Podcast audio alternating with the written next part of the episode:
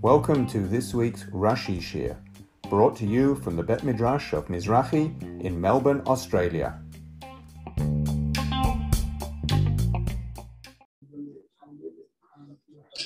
So, good evening. It's nice to be back in person, and to those on Zoom, and to those on the podcast. We are continuing the story of Yaakov's departure from his family home after the crisis over the allocation of the brachot between him and Esau. And we come to Pasuk Hei.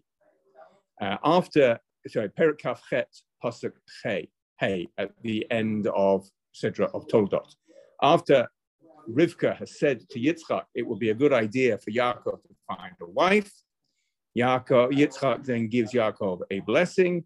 And then in Pasuk Hei, Yishlach Yitzchak el Yaakov, sorry, et Yaakov. Yitzchak sent Yaakov, Vayelech Padan Aram, and he went to Padan Aram, El Lavan ben Betuel ha'arami, to the house of Lavan, the son of Betuel, the Aramite, Achi Rivka, who was the brother of Rivka, Aim Yaakov ve'Esau, who was the mother of Yaakov and Esau.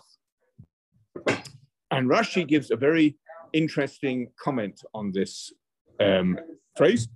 And I, I, I'd like to take Rashi simply at his word on the words Aim Yaakov Esau, describing Lavan as the brother of Rivka, who is the mother of Yaakov and Esau. Says Rashi, Eini Yodea Ma Malamdeinu. I do not know what this teaches us. So Rashi is saying, sorry, Gav, I don't know what this means. Perek Kaf Chet Pasuk Hei. I don't know what this means. As I say, um, I'd like to take this at face value. This is Rashi being honest, and a uh, uh, one of the marks of a wise person, as we learn in Pirkei Avot, is when they don't know the answer to say, I don't know the answer. And it seems to me that Rashi is perplexed why it needs to say Aim Yaakov Esau. We know very well that Rivka is Aim Yaakov Esau. Now, by the way, we also know that Lavan is Achi Rivka. But that perhaps is not a problem for Rashi. It's not something that Rashi needs to comment on, because there's a good reason why it would say Achi Rivka, because it's Yitzchak is sending Yaakov away to a strange place. It makes sense to say it's not so strange. He's going to the house of Lavan, who is the brother of Rivka. So there's a logical reason why the pasuk would say that Lavan is Achi, uh, Achi Rivka. But why it would say that Lavan is Achi Rivka, the brother of Rivka, and Rivka is the mother of Yaakov and Esau, says Rashi, I don't know, which seems to me, and to most proportion would take Rashi at his face value, to say that there is a problem here. This is a question which we would expect Rashi to answer, but Rashi hasn't got an answer. I think there's about four places in Chumash where he says that, approximately. Now, having said that, others try to find a reason why it should say Aim Yaakov Esau. Um, one suggestion, which obviously Rashi doesn't accept, um, but I saw this in a couple of places, is that Rivka has just said, I'm worried about Yaakov dying. I'm worried that um, there's going to be enmity between Esau and Yaakov. Esau will try to kill Yaakov, and I will be shakul mishneihem b'yom echad, bereft of the two of you on one day. Um, and so the pasuk needs to stress that even though Rivka obviously was partisan between the two brothers and was acting in favor of Yaakov and was encouraging Yaakov to get the better of Esau, she's still the mother of Yaakov and Esau. And she still has all the maternal feelings for Esau as well. So don't think that she hasn't got those feelings for Esau. She is Aim Yaakov Esau. So that's that's one answer, which obviously Rashi doesn't consider, because Rashi starts and sticks with Ein Yodeh Ma Lamandeinu. Now, I did see, um, I think it's a very uh, far-fetched pshat, but it's worth sharing. The uh, the Masgilah David says this is this words Ein Yodeh Ma Lamandeinu is not said by Rashi about Rashi, but is said by Yitzchak. It's the words that Rashi is adding to Yitzchak. So the pasuk reads, Yitzchak sends Yaakov, and Yaakov goes to Padan Aram, to Lavan ben Betuel Arami, Achi Rivka, Aim Yaakov Esau. And Yitzchak adds, according to Rashi, I don't know, Malamandena, what this teaches us. The fact that she is the mother of Yitzchak and Esau, what does this mean? So the Gemara says that if you want to know, if a man wants to know what sort of children he will have from his wife, he should look at the wife's brother, because the wife's brother is a good indicator of what sort of children the wife will have. And we learned this from the fact that we learned that uh, Avraham, sorry, Aaron married Elisheva, and the Torah goes out of its way to say that Elisheva was the sister of Nachshon Ben Amidav, who's pretty good. So it's a good reason for um, Aaron to marry her. Um, I apologize if this sounds horribly gendered. It's what the Gemara says, so I don't apologize that much. Um, so what does that tell you about Lavan? So we can, the process works in reverse. We can learn about the uncle from the nephews. But there's a problem in this case. What's the problem? There's two very different nephews. So Yitzchak says, look, the, bro- the sister of Lavan gave birth to Yitzchak, uh, sorry, Yaakov and Esau.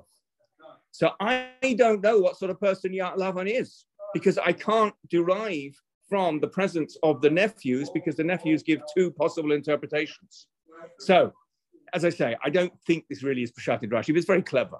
So Yitzchak says that Lavan is Achi Rivka Aim Yaakov Esav, and according to this way of reading Rashi, Yitzchak adds, I don't know what this teaches us, namely that Lavan being the uncle of two very different nephews, I don't know what that, nef- that unclehood tells us, because I haven't got enough information. As I say, I don't think that's Peshat Rashi. I think Rashi is saying, I don't know. But I think it's it's it's, it's quite a clever interpretation. Then we have Pasuk Vav. Vayar Esav, ki verach Yitzchak et Yaakov. Esav saw that Yitzchak had blessed Yaakov. V'shilach oto Padan Aram. And he had sent him, I put it into the pluperfect to make sense, that Yitzchak had sent Yaakov to Padan Aram, lekachat lo misham isha, to take for himself from there a wife. V'barcho oto, when he blessed him, because the whole sending away was tied up with the blessing him. V'yatzab olav, and that Yitzchak had commanded him, leimora, saying, lo tikach isha b'benot Canaan, don't take a wife from the daughters of Canaan. No Rashi there, but that's also useful because I want to link straight on to Pasuk Zion. Vayishma Yaakov elaviv, and Yaakov listened to his father, Ve'elimo, and to his mother, Vayelech Padan Aram, and he went to Padan Aram, which, by the way, we were told he went to Padan Aram back in Pasuk Hei. Not just Yitzchak sent him, but Vayelech Padan Aram. So we're told it in Pasuk Hei, we're told it again in Pasuk Zion. Um, And I want to go, even though there's Rashi on Zion, I want to also go to Chet, which says, Vayar Esav kiraot, but not Canaan. Esav saw, but the daughters of Canaan were wicked, be'enei Yitzchak be'aviv, in the eyes of Yitzchak, his father. And then he went and married someone else who he thought would be a bit more kosher. She wasn't really, but he thought she'd be a bit more kosher. That's the next person. But now we want to see Rashi on Zion, on the words Vayishma Yaakov, which means Yaakov heard, Yaakov listened to his father, and he went to Padan Aram. Says Rashi, Mechuba le'inyan shalmala. This phrase, Vayishma Yaakov, is connected to the previous matter. What's the previous matter? Pasuk Vav, which Rashi now quotes. Vayar Esav ki verach Yitzchak v'gomer.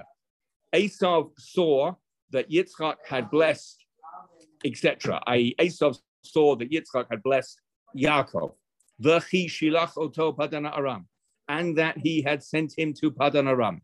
He's, he's rephrased Pasuk Vav slightly. V'chi shama Yaakov el aviv, and that Yaakov had listened to his father. V'holech Padan Aram, and that he had gone to Padan Aram. V'chi ra'ot benot Canaan, and that the daughters of Canaan were bad. And then v'halach gam hu el Yishmael. That's Pasuk Tet. Esav went to Yishmael, Uncle Yishmael, to find a wife for himself. What's Rashi doing? So I'll tell you what Rashi's saying, if it's not clear, and then I'll tell you what Rashi's doing, in my opinion. He is saying that the words by Yishma Yaakov are all part of the subsidiary clause, and the substantive clause starts with the first two words of Vav, Vayar Esav. Esav saw. Now, what did he see? Now, it's clear from Pasuk Vav, he saw that Yitzchak had blessed Yaakov, and that Yitzchak had sent Yaakov to Padan Aram to find a wife. And he commanded him not to take a wife from the daughters of Canaan. That's all what Esau saw. But Rashi's Chiddush is, Pasuk Zayin is a continuation of that. But Yishma Yaakov and Esau saw that, that Yaakov had listened to him. And Esau saw that Yaakov had gone to Padan Aram. In other words, Pasuk Zayin is not a substantive clause in its own right. It's part of the continuation of what Esau saw. And that also applies to Pasuk Chet, which Rashi mentions here, even though he's talking on Pasuk Zayin, namely that, and that Esau saw that the wives uh, were, the daughters of Canaan were bad, which led Esau to do what he does in Pasuk Tet, which is to go and find a better sort of wife. What Rashi is really answering is the problem of the Vav. What does a Vav mean? So we mentioned this before. A child learning Hebrew learns that a Vav is the easiest word of all. It's just the translation of and. In Hebrew, it's one letter. In English, it's three letters. That's it. But that's not the story. Vav is a very, very subtle tool in the hands of the writers of Hebrew. It can mean and. Uh, it can mean not and. It can be a Vav, a hipoch, a Vav that converts a verb into the past. So if you just read Pasuk Zayin on its own, which you shouldn't, according to Rashi, Vayishma Yaakov. So if you look at the King James Bible, every word, every sentence begins with and. And then a little kid says, you're not supposed to bring it, begin a sentence with and. That's bad grammar. Ah, the Bible's different. No, actually, the Bible translation is wrong. And even though it's after King James, which is a good sort of person with a good name, um, every time it says, and Yaakov listened, that's not really right. Now, okay, there were great scholars translating every Bible up till recently, so maybe they had their reasons. But really, by Yishma, if, this is not the way Rashi reads it, but if Vayishma were Yishma in the future, Vayishma makes it in the past, that doesn't mean and he heard, that just means he heard.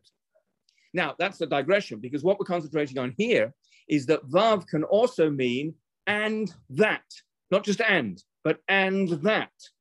So you go back to Pasuk Vav. Vayar Esav, Esav saw, ki varech Yitzchak el Yaakov, that Yitzchak had blessed Yaakov. V'shilach to Padan Aram, and he sent him to Padan Aram. No, it means and that he sent him to Padan Aram. Esav saw that Yitzchak had sent Yaakov to Padan Aram. And the Chiddush of Rashi is that Pasuk Zayin is the continuation of that.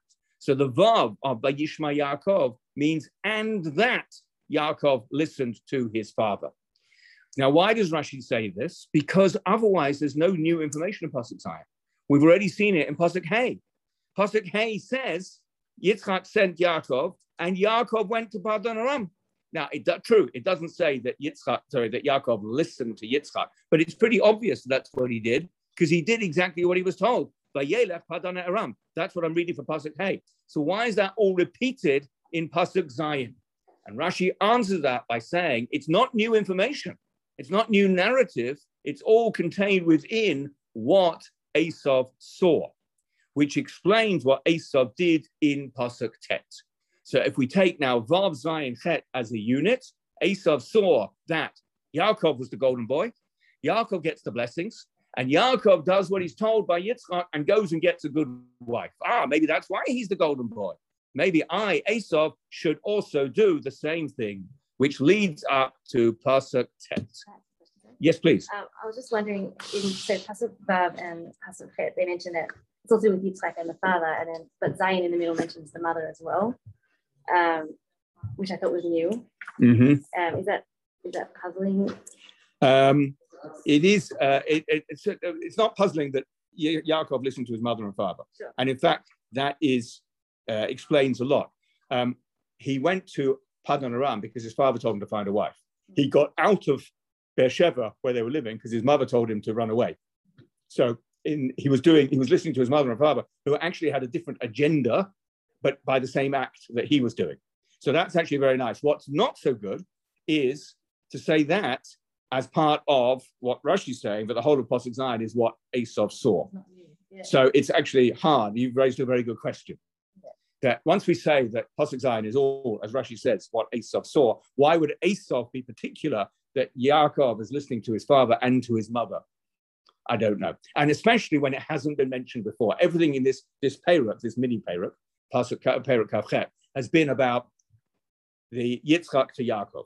Yitzchak blesses Yaakov, Yitzchak instructs Yaakov, Yaakov does what Yitzchak says. So even though it's very easy to understand that he's also listening to his mother, it is certainly odd that that hasn't been mentioned before, and it pops up here. And I haven't got an answer why.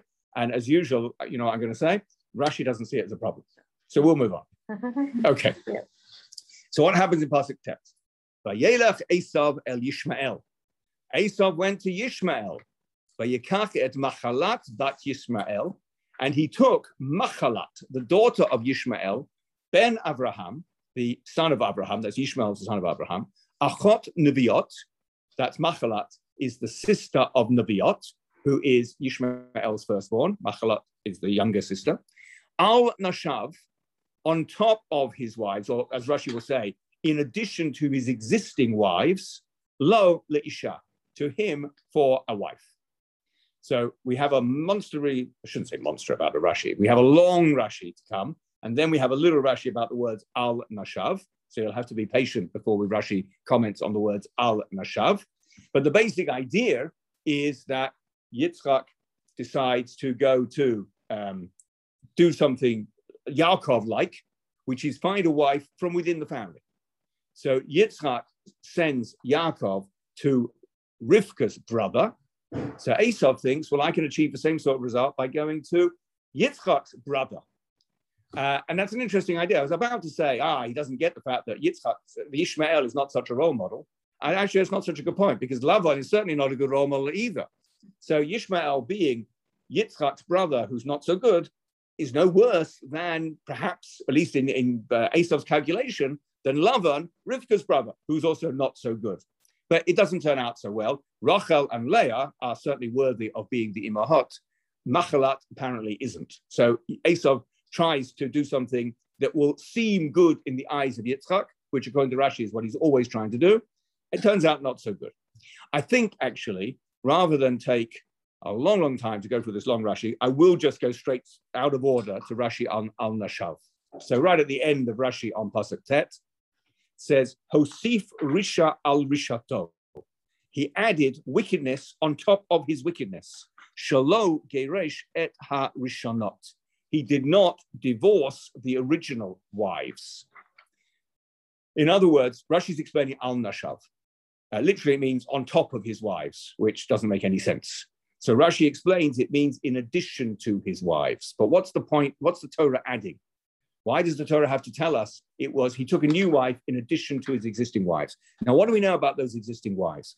Back at the end of Perek Kaf Vav, they were serving idolatry in the house of Yitzchak and Rivka, maybe not literally, but it was pretty bad. And they were a cause of marat ruach to Yitzchak and Rivka, to a bad spirit. To, they were clearly not loved by Yitzchak and Rivka. And yet, Yitzchak, sorry, Esau does not get it, according to this Rashi. Esau does not get the fact that it's not a question of adding an extra wife who might not be so bad because she's a cousin, but rather it's what the problem was. He should have got rid of his first wives, which were the problem, and he didn't.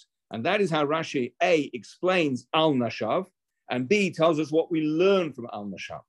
We are coming up to Elul. And, and many people have the custom of uh, learning Hilchot Teshuvah in Elul. If they're not learning it, they're thinking about it. Um, and there's a famous metaphor used by the Rambam, I think it comes from the Gemara, um, that somebody who does Teshuvah but has not really removed the sin from their heart and does not really resolve not to repeat the sin is Ketovel V'Sheretz B'Yado, someone who immerses in a mikveh because he's become Tameh from contact with a reptile, and the reptile's still in his hand. So even as he goes into the mikveh and he comes out the mikveh, he's still impure, he's still tameh because he's still holding on to the sheretz, the reptile. So that's the, the Rambam's metaphor. It's a very hard-hitting metaphor for somebody who tries to do teshuvah but hasn't removed the sin. So it seems to me that this is exactly Esau, a, in a very practical, obvious way. He's got the problem that he's married these uh, improper wives who are worshipping idols, and his solution is to find another wife, but he's still got the bad wives and he's not getting rid of them. And that is Rashi stresses, and that's what Rashi learns from Al-Nashav. Okay, are we ready for a big Rashi? Which is big, um, and it's made even bigger by an extra bit, which is almost definitely not Rashi's own words. And sometimes I would take the sort of easy route of just not learning that bit, This time I will, because it's quite nice, but I will remember it's not Rashi's words, which means I don't have to answer hard questions about it. But we will start. Now, um, the, the single question that Rashi's answering, he explains very clearly at the beginning. And he, remember, so without giving too much away at this stage, there's a textual problem in the pasuk, which he, Rashi identifies at the very beginning. It's no secret. And solving the textual problem then leads to finding out much more information about the chronology of Yaakov's life. Um, I hope it doesn't seem too complicated. Um, it's not really. And um, I actually will, after we've gone through it, I'll sum it up very simply in a way that I hopefully will be very, very clear. But the question that we start with is Achot Nevayot. Why are we told that Machalat is the sister of Nevayot? Um, we're told that she's the daughter of Yishmael, and that's how most people are identified, by their father. So to be identified by their father and their brother is very rare. Um, we mentioned that Elisheva, we're told specifically, is the brother of Nachshon. Um, there's a reason for that. But why are we told that Machalat is the sister of Nevayot, as well as being told that she's the daughter of Yishmael? And Rashi says, Mimashma shene'emar bat Yishmael, from the fact that it says she's the daughter of Yishmael, Eini Yodea shehi achot Nevayot, do I not know that she's the sister of Nevayot? Yes, I do, because if I look in Perek Kaf Chet, Pasuk Yud Gimel, it will tell me the lineage of Yishmael, and I'll know exactly that if she's the daughter of Yishmael, she must be the sister of Nevayot. So why do I need to be told that? So says Rashi, it's telling us something so that we can date this event, the event of the day that Yaakov took the brachot. What was that time? How old was Yaakov at that time? Because Eila, but this issue of identifying Machalat as both the daughter of Yishmael and the sister of Nevayot, Lamadnu, it teaches us, Shemet Yishmael, that Yishmael died, Misha Ya'ada La'esav, before, oh, sorry, after Machalat had been betrothed to Esav, Kodim Nisu'eha, before he married her, V'hes Nevayot Achiha. So by the time they came to the wedding, Yishmael had died, and therefore she was, as it were, married off by her brother Nevayot. Okay, very gendered, sorry, um, but uh, certainly in those times, to some extent till these times, um, a bride is given away by her father, and if the father's not there to give away the bride, so the older brother does the job. So the fact that the older brother is mentioned tells us, and this is the answer to why the older brother is mentioned, that he must have had some part in the betrothal stroke wedding process. Yishmael is also mentioned. So there's two parts to the process. There's the betrothal, there's the Erusin and Kedushin, the betrothal and the wed- and the marriage. So Yishmael betroths her, but Nevayot marries her off because Yishmael had died. And assuming, we can assume that the whole thing takes place fairly quickly, because after all, Esau's got a need to marry this woman to impress, impress his parents. So we can assume that it wasn't that he got betrothed while Yishmael was still alive and then got married a long, long time later. We can assume they all, the events are telescoped all around the same time.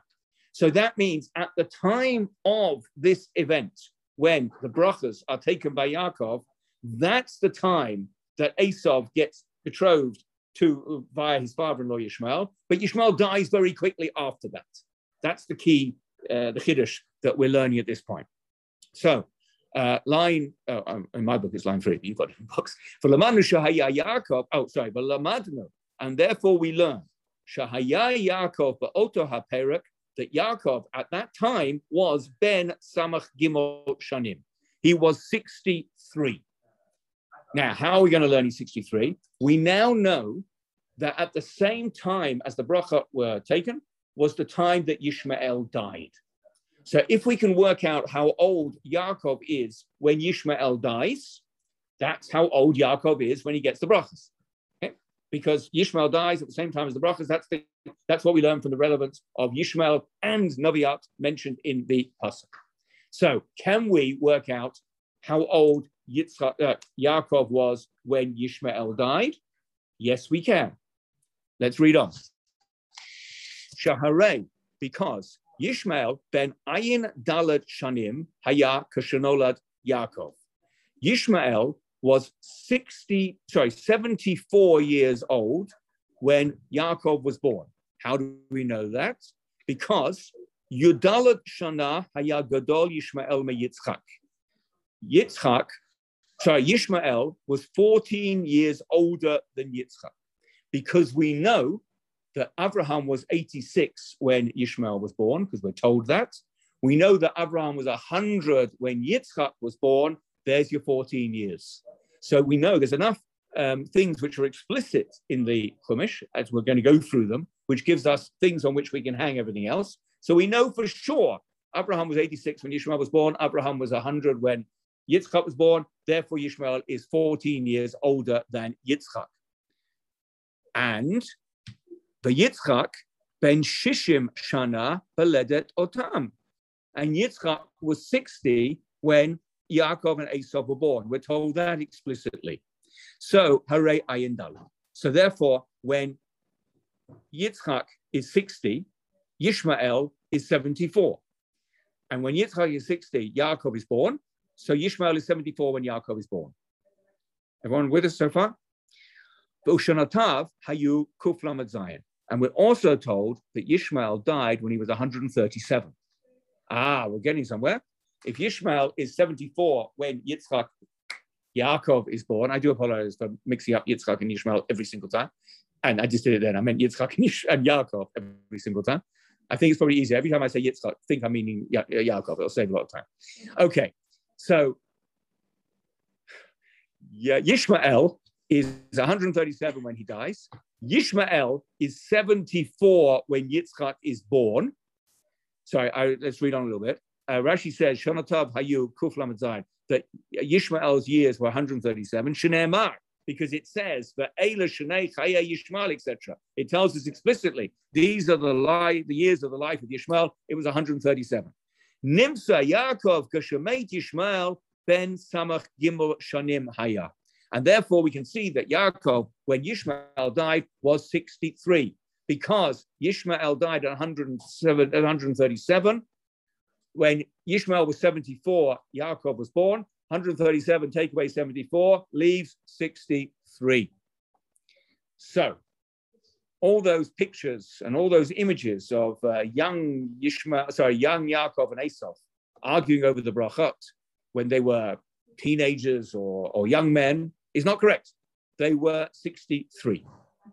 Now, you might think, by the way, this all hangs on a somewhat uh, tortuous reading of this pasuk about the sister and the father. Yes, it does. But without that, Yaakov must be much older when these, this event took place, as I will explain. So yeah, Yaakov is sixty-three at this time. We've worked that out because this is the time when Yishmael died, and Yishmael dies when Yaakov is sixty-three. Now, so what? So comes something else. And we learn from this that he was hidden in the house of Aver. Who was Aver? Shem's great-grandson, as in the yeshiva of Shem and Aver. Why not Shem and Aver anymore? Because Shem's died. Because if you do all the maths, you find that Shem dies when Yaakov is fifty years old. We've got all the numbers. We've got all the ages of every generation from Shem down to Yaakov. And we can see that Shem dies when Yaakov was fifty years old. How is Yaakov old as Yaakov at this time? sixty-three. So who's running the yeshiva? Aver. And that's why Rashi is very precise. He talks about Yaakov going to the house of Aver, doesn't mention Shem, for fourteen years. Now, we don't know where these fourteen years come from. In a minute, we're going to start working backwards from a much later event in Yaakov's life. And we're going to see, uh, I'll tell you now, we're going to see that he arrives in Lavan's house when he's seventy-seven.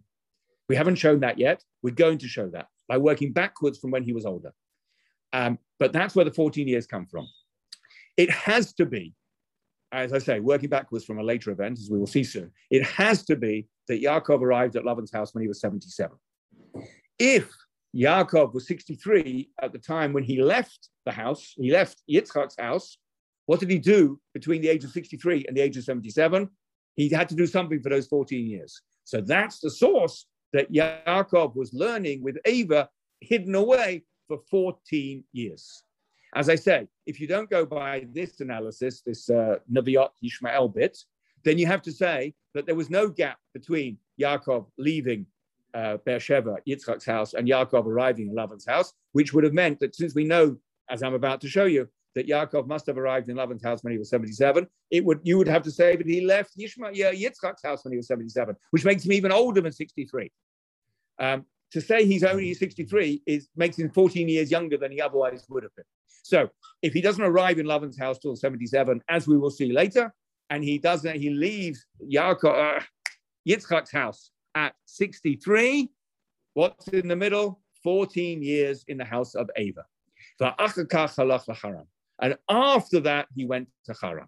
Now, how do we know those fourteen years? So I've already told you, we're going to show that Yaakov arrives at Lavan's house when he's seventy-seven. How do we know that? Shaharei, because Lo Shahab Beit Lavan Lifnei Leidatol Shel Yosef Ela Yud Daled Shana. He did not stay in the house of Lavan before the birth of Yosef, only fourteen years. How do I know that? Shneimar, because it says, so after, no, when he wants to run away, at the final encounter between Yaakov and Lavan, he says to, Yaakov says to Lavan, Avaraticha arba esrei shana, I've worked for you for fourteen years, bishtei benotecha, for your two daughters, for sheish shanim betzonecha, and another six years for your flock.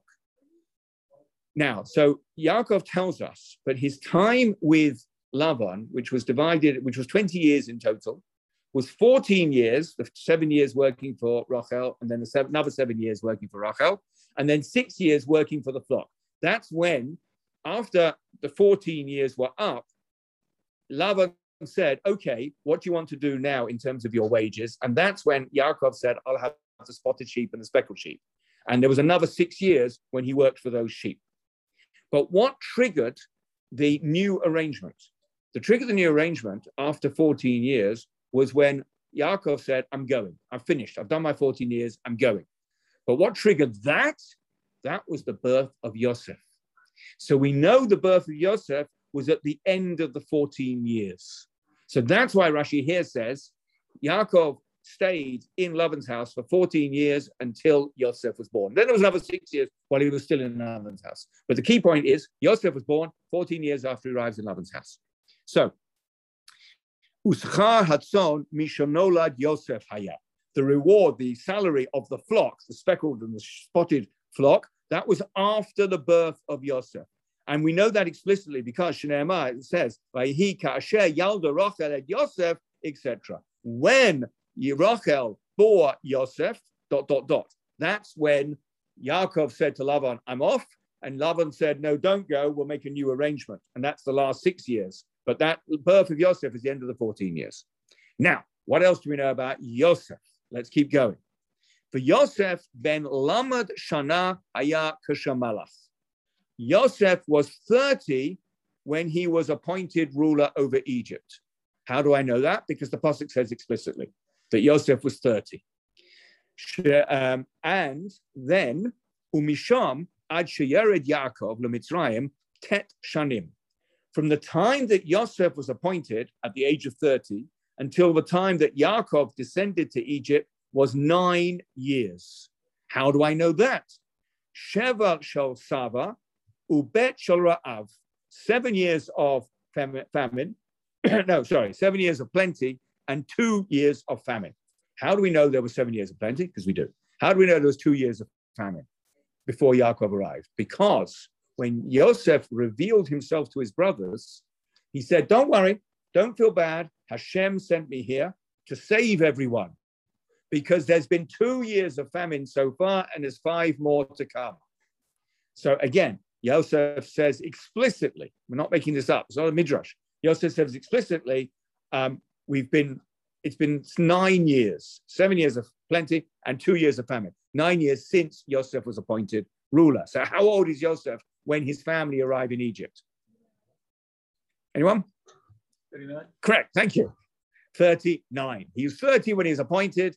immediately there's seven years of plenty, there's two years of famine, and then the brothers and Yaakov all come down, not at the same time, but that's when Yaakov comes down. So Yaakov comes down when Yaakov, Yosef is thirty-nine. Nearly, we're nearly finished. Um, but Yaakov Omar la Pharaoh. And when Yaakov came down, he said to Pharaoh, Yamei Shanei Megure, the dells, dells of my sojourning. Pharaoh, Pharaoh asked him a funny question, which we'll get to much, much later um, when we get to the Pasuk of Vayigash. And Pharaoh's funny question was, how old are you? It's a bit rude, really. He meets Yaakov for the first time and he says, gosh, you're old. How old are you? And Yaakov's answer is, the days of the sojournings are shaloshim umeya shana, one hundred thirty years. He's one hundred thirty years old.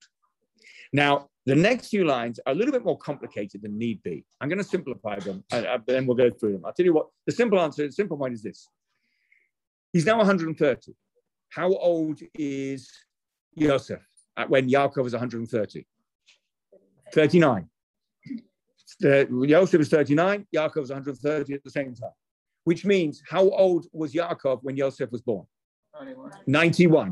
one hundred thirty, take away thirty-nine, leaves ninety-one. Yaakov was born, sorry, Yaakov was ninety-one when Yosef was born. How long had Yaakov been in Lavan's house when Yosef was born? fourteen years. So how old was Yaakov when he arrived at Lavan's house? ninety-one minus fourteen, seventy-seven. And how old was he at the time the brachas were taken? sixty-three, fourteen years missing. Now, that's the simple way to read the next few lines of Rashi. Rashi makes it a little bit more complicated at this point, but that's that's the, all the maths that you actually need. Yosef is one hundred thirty when, sorry, Yaakov is one hundred thirty when Yosef is thirty-nine, which means Yaakov uh, was ninety-one when Yosef was born. Yosef was born fourteen years after Yaakov arrived at Lavan's house, which means Yaakov arrived at Lavan's house when he was seventy-seven. And no? No, it's just like, I can't believe he was so old when he was like listening to his mom about how to deceive. Yeah, but he wasn't, according to Rashi, he wasn't seventy-seven, he was sixty-three. Right. Okay, it's still no no spring chicken. No, yeah, I can't imagine this teenager like, bye, mom, but no. Well, I'll tell you one thing, one little piece of Musa. Um, this teaches you what kibbut ava'im is. You know, we often say to little children, kibbut ava'im is not making a noise when your parents are trying to sleep, and maybe when they're a little bit older, helping with the washing up. Perhaps we should teach them more that kibbut ava'im applies when you're adults, just as much, if not even more so, because there's more ways that you can show kibbut ava'im. So we can learn from the fact that he's sixty-three, uh, he's not, actually he's not a grandfather at all, but he could have been a grandfather, could be a great-grandfather, Um, and his mother says, this is what you got to do. And he says, yes, mum. Because that's kibbut ava'im. Okay, so you get the point. We've proved from the numbers in the Chumash that Yaakov was seventy-seven when he arrived at Lavan's house. Sorry to keep repeating this. The chiddush of this pasuk, based on the death of Yishmael, is that Yaakov is sixty-three when he gets the brachas. And there's a missing fourteen years, which Rashi says he was um, in Aver's house. Let's go back to the Rashi. Because I said, I've simplified the next bit. Rashi makes it a little bit more complicated than, than I think is necessary. Um, Yaakov tells Pharaoh, but he's one hundred thirty. Say v'chashuv, go and calculate. Yud Dalad, fourteen years shilifnei leidat Yosef, fourteen years from when Yaakov arrived in Lavan's house until Yosef was born. Ushaloshim shel Yosef, and then there's another thirty years of Yosef. So the way he's doing it, he's going forward from whenever Yosef was born. Um, or sorry, he's going forward from whenever Yaakov arrived in Lavan's house, but he, he, that's the unknown at the moment. But there's forty-four years on from that to when Yosef is thirty. V'teisha mishamalach ad Shabbat Yaakov, and then another nine until Yaakov arrived. So where are we up to? forty-four plus nine is fifty-three. Harei nun gimel, that is fifty-three. Ukashapirish me aviv, and when Yaakov separated from his father, Hayah ben Samach Gimel, he was sixty-three as we started. Hare Kuf Yudvav. So sixty-three, and then the fifty-three from the time that Yaakov's in Lavan's house until Yaakov comes to Egypt, sixty-three and fifty-three, Hare Kuf Yudvav. That makes one hundred sixteen. V'hu ameh shloshim u'meh shana. But he said to Pharaoh, but I'm one hundred thirty. So Harei Chasarim Yud Dalet Shana. We're missing fourteen years. So as I say, my way of calculating it, with all the ultimate respect to Rashi, I think my way was simpler. Rashi's working backwards from, or he's working fromwards from, but the time that is unknown, the time when he arrives in Lavan's house. Go forward fourteen to Yosef is born, another thirty to when um, Yosef is appointed, another nine to when Yaakov arrives in Egypt. You add up all the numbers, you get to one hundred sixteen, but Yaakov says, I'm one hundred thirty, so there's a missing fourteen years. The fourteen years between the ages of sixty-three and the ages of seventy-seven. And so this teaches you that after he received the brachot, Nitman bebeit Eva Yud Dalet Shanam. He was hidden in the house of Eva for fourteen years. Any questions? Yes. Ah, okay, okay. So that you're right. That that's Rashi using a midrash. So Rashi proves that there's a missing fourteen years. So where was he? Did he go on a Europe trip? No. So Rashi, you're right. There's no proof in the pasuk. The midrash says that's where he was, and then that sort of fits in with other things that Rashi's going to say later, and it also fits in with our idea of Yaakov being the Eshtam Yoshev Halot. He wants to learn Torah, so he now takes this opportunity. Uh, you can go a little bit further. I'm not answering your question, but you can go a little bit further, that he needs to learn in order to face up to Lavan. He knows Lavan's going to be a really tricky customer, so he needs all the learning he can get. So he has a uh, special course for fourteen years in handling the world.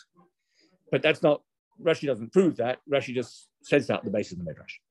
Now, from now on to the end of the paragraph, um, I wonder if you all, in all your books, there's more Rashi, starting with the words, Aval lo ne'enash. He was not punished. Okay, this is in brackets in most editions, and it does not exist in any of the key original manuscripts. So I think we can be absolutely sure it's not actual Rashi, but it's quite interesting, so we'll read it anyway. Aval lo ne'enash bizchut haTorah. He wasn't punished in the merit of the Torah. What does it mean he wasn't punished? He was punished in a certain way, as we'll see in a minute, for the time that he was away from his father, but not for those fourteen years, because those fourteen years were like, he was doing something good, so he doesn't get punished for them. The rest of the time he was away from his father, he does get punished. If you think there's an obvious question, we'll deal with that in a little bit in a, in a moment. What do we mean he wasn't punished? And the reason he wasn't punished for those fourteen years was Sukkot HaTorah. Shaharei lo peresh Yosef me'aviv ela kaf bet shana. Yosef only separated from his father, that is. Yaakov, only twenty-two years. How do we get twenty-two years? Dahainu, that is, mi yud zayin ad lamatet, from the time that Yosef was seventeen till the time that Yosef was thirty-nine. What's seventeen got to do with it? Because the Torah says explicitly at the beginning of Ayeshev, Yosef was seventeen when he was sold as a slave. Again, uh, immutable fact in the Torah. And we've proved that Yosef was thirty-nine when he was reunited with Yaakov, twenty-two years. twenty-two years is significant because Dahainu Keneged Kafbet, which corresponds to the twenty-two years, Shiperush Yaakov me'aviv, when Yaakov separated from his father, Velo Kibdo, and did not honor him. How did you get twenty-two years that Yaakov was away from his father? I'll show you. Vaheim kaf shanim bebeit Lavan.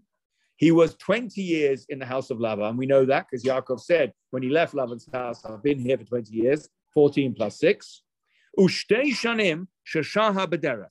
And two years that he delayed on the way home.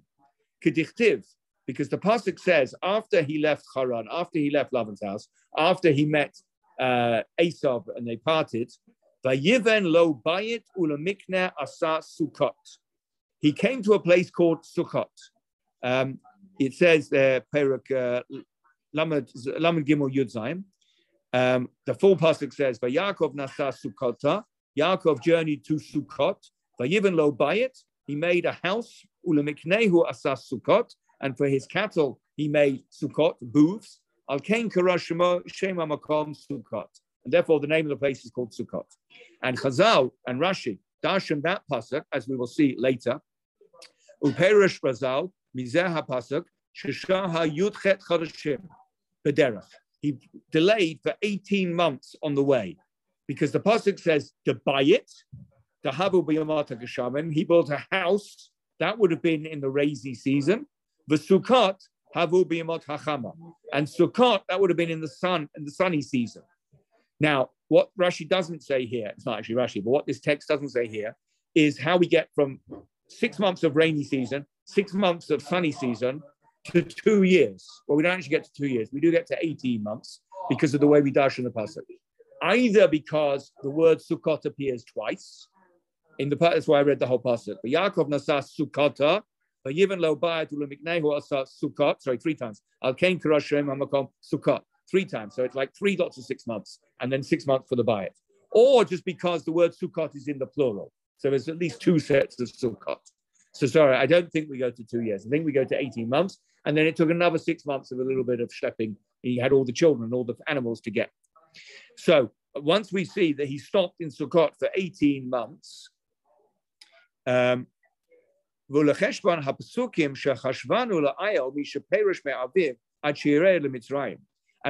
to the calculation of the Pasukim that we calculated above, from the time that he separated from his father until the time that he went down to Egypt, Shahaya ben Kuf Lamed Shanim, when he was already one hundred thirty, Shasham Anu Motzim Od Yudal Shanim. So he separated from, sorry, he separated from his father for twenty-two years. twenty years in Lavan's house and two years delay on the way back. He, we see that Yosef separated from him from twenty-two years. I'm sorry, I'm sorry.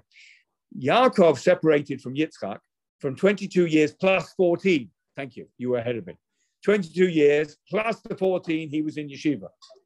But we only see twenty-two years as a sort of payback when Yaakov was separated from his own favorite son. And so we see there's a midah keneged midah.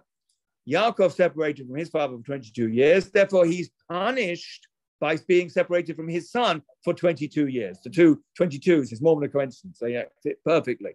Yet, Yaakov was actually away from his father for thirty-six years. But the point that Rashi's making here, or what we ascribe to Rashi, is that fourteen of those years don't count because he was learning Torah.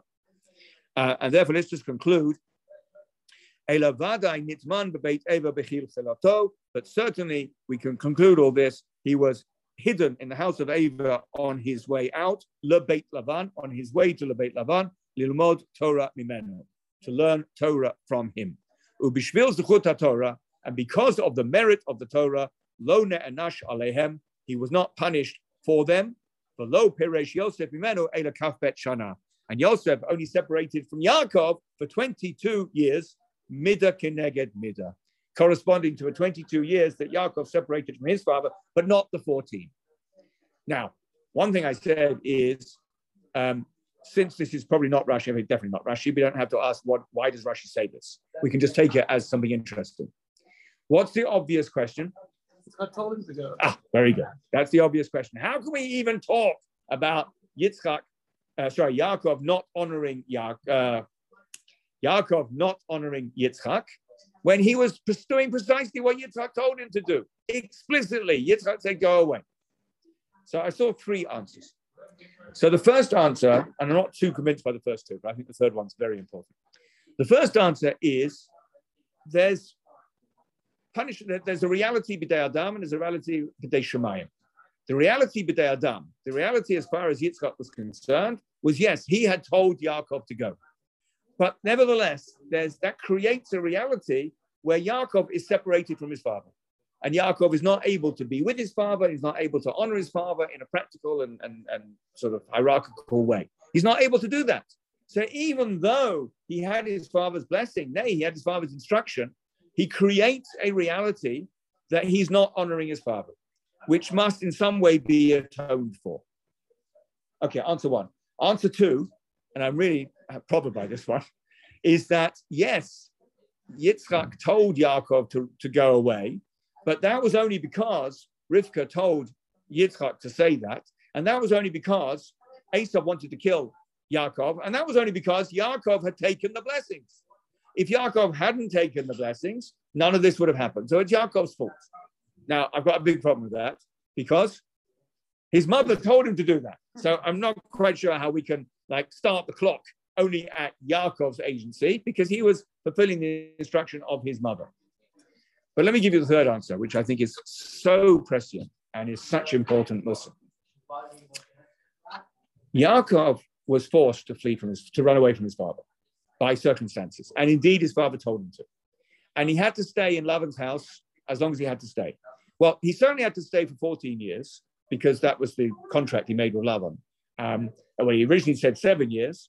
Uh, we'll come back to, there was a reason he said, well, we can, we can actually see where those seven years were sort of justified. We'll see that later. Um, we have seen it, sorry, we have seen it already. So we, we learned it two weeks ago, I think. Um, Rivka said to Yaakov, how long will you stay in Lavan's house? Yamim Achadim, very good, which Rashi explains were uh, Muatim, a small period of time, which Rashi compares to the seven years that Yaakov offered to work for Rachel. And then because he was tricked, that had to be fourteen years. So you could actually, at this point of what I'm trying to say, ask, why did Yaakov choose to spend another six years in Lavan's house? He did. That wasn't obligatory. That wasn't fulfilling his father's command. But even if you have, you want to say there was a reason he had to build up his wealth in order to do what he had to do, what about the last two years? Now that is a problem, because if he only went away from his father because his father told him to, what should he have done the minute he left Lavan's house? He should have gone straight back to his father. Now, obviously, it would have taken a little while. He had all those flocks and all those children. But he stopped in Sukkot, and he stopped there for eighteen months. And it's very strange why he did that. But there was no cause for him to do that. And he didn't go straight back to his father. So in the heavenly scales, the heavenly scales say, you know what? There's clearly two years when you failed to honor your father. For no compulsion whatsoever. You just chose not to. So that shows that the previous twenty were also, you weren't uh, stopped from honoring your father just by circumstance. Maybe you weren't honoring your father because you didn't want to. And we can see that you weren't so keen on honoring your father because you didn't do so in those last two years by choice. Why is this frightening, Musa? And uh, whenever one gives Musa, obviously the main recipient is oneself. That's what it should be in the case of all Musa, and that is the case what I'm about to say. It's possible to say, you know, I can't learn so much because I have a job to do, or I'm at uni and I have a lot of studies and I don't have much time left for learning. And that might well be absolutely true. But let's say you're working for nine hours a day, and let's say you have three hours left for learning, and you don't use them all for learning. Let's say you spend a long time watching YouTube before you actually get down to opening the Sefer. What does that tell you about your real commitment to learning? In other words, if somebody never has not a lot of time for learning, but they use every minute of that allotted time for learning, then clearly it's, uh, it's not their choice to only learn for a short period of time, because the rest of the time they're working or at uni or whatever. But if somebody says, I'm such a busy person, I only have a little bit of time for learning, and they don't use all that time for learning, then we can say maybe the time which is their excuse, the time in their job or their studies, is also not um, necessarily a reason that otherwise they would have been learning. So I'm not saying this very clearly. What I'm trying to say is, to say that I don't have enough time for learning because I'm doing other things only works if you use every spare minute for learning, or for other mitzvahs, or, or insert mitzvah here. But if you have free time and you don't use it all for learning, then the time that's not free ceases to be an excuse. When Yaakov you, spends two years unnecessarily delaying coming back to his father, not only does he have to pay a penalty for those two years, but the previous twenty are included. Because now he's got no excuse. He can't say, ah, had I not been working for Lavan, I would have been seeing my father like a shot, because he wasn't, even when he had the opportunity to do so. So people, uh, this is what I want to say. When people say, I've got to work in my job for nine hours, I've only got three hours for learning, so we don't get a penalty for not learning for those nine hours, because you don't have a choice. Ah, but if you don't use all your free time for learning, then maybe the nine hours that you spent in your job also are seen to be a time when you're not learning. And, and this is exactly what happened with Yaakov. Because those two years when he could have rushed to be with his father, but he didn't, Um, therefore, we can say the other twenty years, he also have to pay a price. And that, I think, is a really powerful answer to this obvious question. But going back to the Rashi, even though he was away from his father for thirty-six years, he's only punished for twenty-two years, punished by being away from his own son. And that's because the fourteen years were in yeshiva, and that you always get credit for. And by the way, I'm, I'm not going to give a halachic pasuk here, but um, if there is ever an excuse for not being with your parents and not honoring them, and there may be, and moving to Eretz Yisrael is probably a good reason as well, but sitting in yeshiva is a time when I think you get a um, an equivalent merit to honoring your parents, uh, as we can see from this.